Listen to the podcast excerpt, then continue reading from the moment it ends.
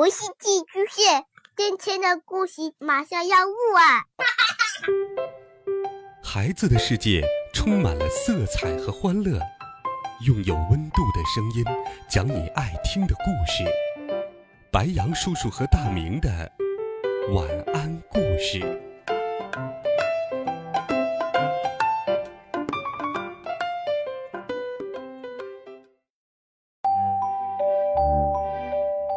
小朋友们、同学们，大家好，欢迎收听白羊叔叔讲故事。今天，白羊叔叔继续给你准备了温暖、好听、有趣的经典童话。继续来听《鼹鼠的故事》。《鼹鼠进城历险记》四。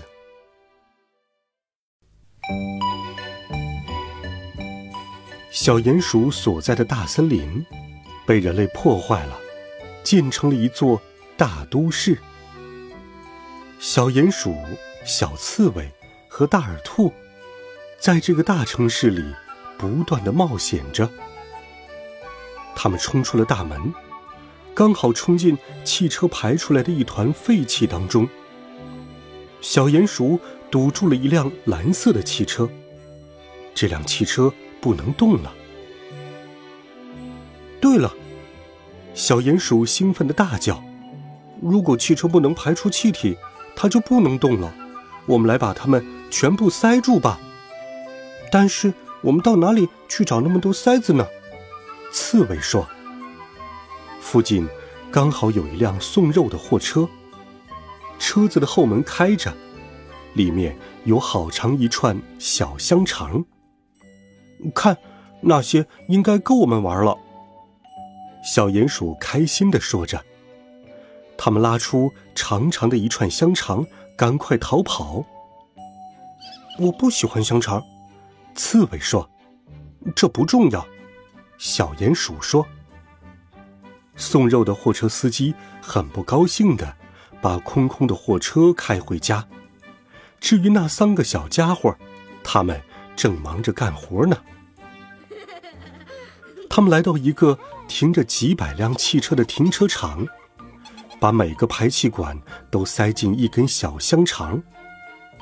三个好朋友分工合作，刺猬每扯下一根香肠，就交给长耳兔，长耳兔来回跳着传给小鼹鼠，小鼹鼠在细心的。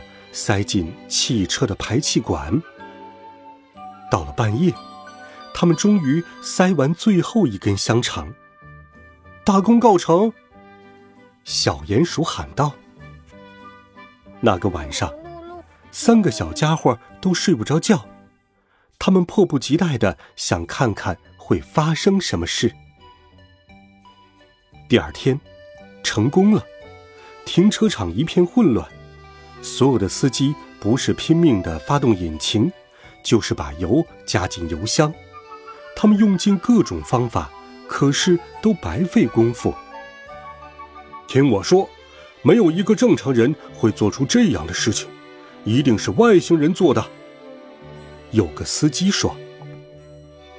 长耳兔轻声说道：“看，没有一辆车动得了，我们成功了。”哇哦！我们终于能好好的呼吸了。他们在空旷的马路上又笑又跳，那儿没有半点前一天的黑烟和臭味儿。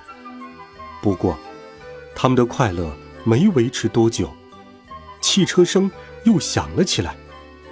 好几百辆汽车向他们逼近，所有的司机都加足马力向前冲，想赶回被耽搁的时间。三个小家伙以为那些车子不止追赶他们，还发动进攻要报复他们。他们连忙冲向最近的一扇大门。哦，运气太好了，门是开着的。长耳兔喘着气说：“他们进了屋子就安全了。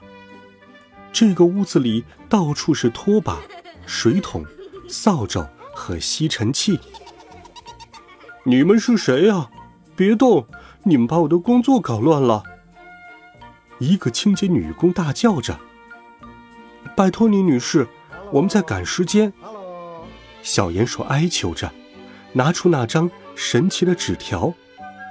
那位女工看过以后，就放他们走了。他们赶紧跑向电梯。可是，可是我只碰得到最底下的按钮。小鼹鼠沮丧地说：“我们得按最上面那个按钮啊。”这简单的很。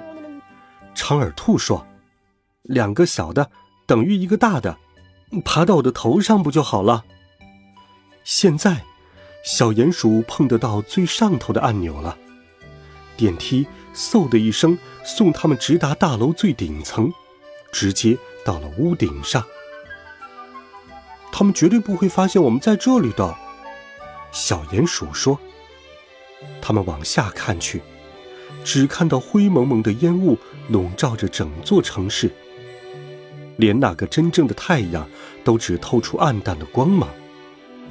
三个小家伙发现，他们根本无法逃出这片灰蒙蒙的水泥丛林。这时，刺猬抬起头，他看到了希望。看，有什么在飞呢？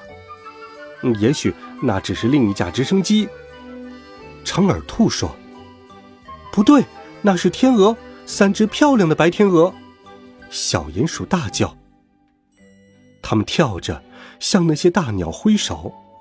我们在这儿呢，飞下来吧，救救我们吧，拜托，拜托！他们边跳边叫，还摇动着那张特别的纸呢。天鹅看到他们了，三只天鹅慢慢的盘旋着飞下来，越飞越低，终于降落在屋顶上。小鼹鼠告诉天鹅所有的遭遇。包括他们的森林家园是怎么被破坏的，他们又是怎么站在唯一保留下来的树桩上，并且被带到了这里？这里除了水泥和柏油路，什么都没有。这个城市连一条小溪都没有流过。人们盖这个地方只是为了到处开他们的汽车，在这里根本没有办法呼吸。小鼹鼠。抛下那张没有用的神奇纸条，它飘进了灰蒙蒙的烟雾中。爬上我们的背吧，要抓紧哦！我们要带你们飞离这里。天鹅说：“他们起飞了，飞离了这个可怕的城市，飞向另一片天地。